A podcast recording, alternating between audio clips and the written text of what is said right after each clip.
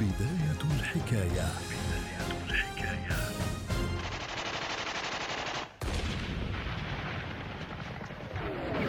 الأول من سبتمبر من عام 1939 بريطانيا وفرنسا تعلنان الحرب على ألمانيا ردا على غزو هتلر لبولندا. تندلع الحرب الكونية الأكبر في التاريخ. هتلر نجح في القضاء على الديمقراطية في ألمانيا وأخضعها لحكم فرد يدعمه الملايين. لكن هذه ليست بداية الحكاية.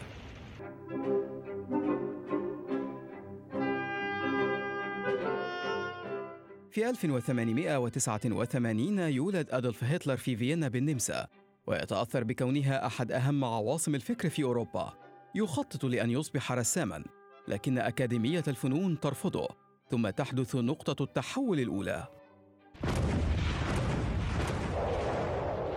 تندلع الحرب العالمية الأولى في عام 1914 ويتطوع هتلر في الجيش الألماني ويظهر إقداما يمنحه وسامين للشجاعة ولكن من دون ترقيات فوق رتبة العريف فرؤساؤه لا يرون فيه مهارات قيادية كافية لذلك.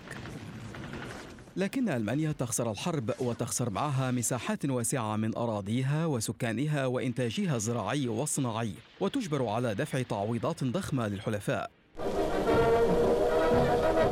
وعلى الساحة الألمانية المضطربة تظهر أحزاب سياسية جديدة. يجد هتلر في حزب العمال النازي غايته فمبادئ الحزب التي تعادي الرأسمالية والاشتراكية واليهودية وتضع الجنس الآري على رأس العالم تتلاقى مع أفكاره. ينتشر الحزب بسرعة في ربوع ألمانيا خاصة بين القوميين الألمان. ويتم تشكيل ميليشيات عسكرية ويصعد نجم هتلر المفوه. ليصبح زعيم الحزب في عام 1921 Das Unglück der Menschheit, dass ihre Führungen nur zu oft vergessen.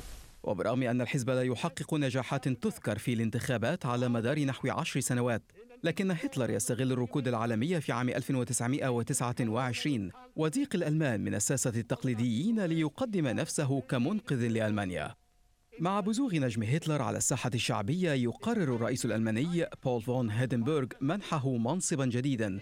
هو مستشار ألمانيا. يعتقد هيدنبرغ أن أفكار هتلر النازية يمكنها مقاومة انتشار التيار الشيوعي في ألمانيا من دون أن تمثل خطورة حقيقية على الدولة الألمانية. تزداد قوة هتلر بزيادة أعضاء الحزب وتشكيل ميليشيات عسكرية يصل عددها لمليوني شخص عشرين ضعف عدد الجيش الألماني النظامي. لكن هتلر يواجه مشكلات ديمقراطية فالاقتصاد الألماني مأزوم وحزبه لا يملك الأغلبية في البرلمان. يمنح القدر لهتلر فرصة جديدة عندما يضرم متطرف هولندي النار في مبنى البرلمان احتجاجا على نفوذ الحزب النازي. ويرد هتلر بتعليق الحريات المدنية لمواجهة الفوضى وسن قانون التمكين الذي يمكنه من إصدار قوانين من دون رجوع للبرلمان. كما أنه يحل بقية الأحزاب. وبوفاة الرئيس هيدنبرغ في عام 1934 يوافق الجيش الألماني على دمج منصبي الرئيس والمستشار في منصب واحد يتولاه هتلر الذي يقرر استخدام وزير داعيته جوزيف جوبلز لنشر أفكاره أكثر وأكثر. يوزع مئات الآلاف من أجهزة الراديو على أفراد الشعب ويؤمم كل شركات الإنتاج والصحف.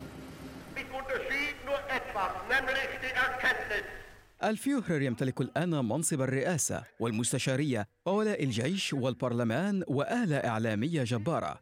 وفوق كل ذلك ملايين من أعضاء الحزب النازي. يمكن لهتلر الآن تحقيق أحلامه في أن يثأر لهزيمة ألمانيا في الحرب العالمية الأولى ويحقق سيادة الجنس الآري الأول من سبتمبر 1939 تندلع الحرب العالمية الثانية.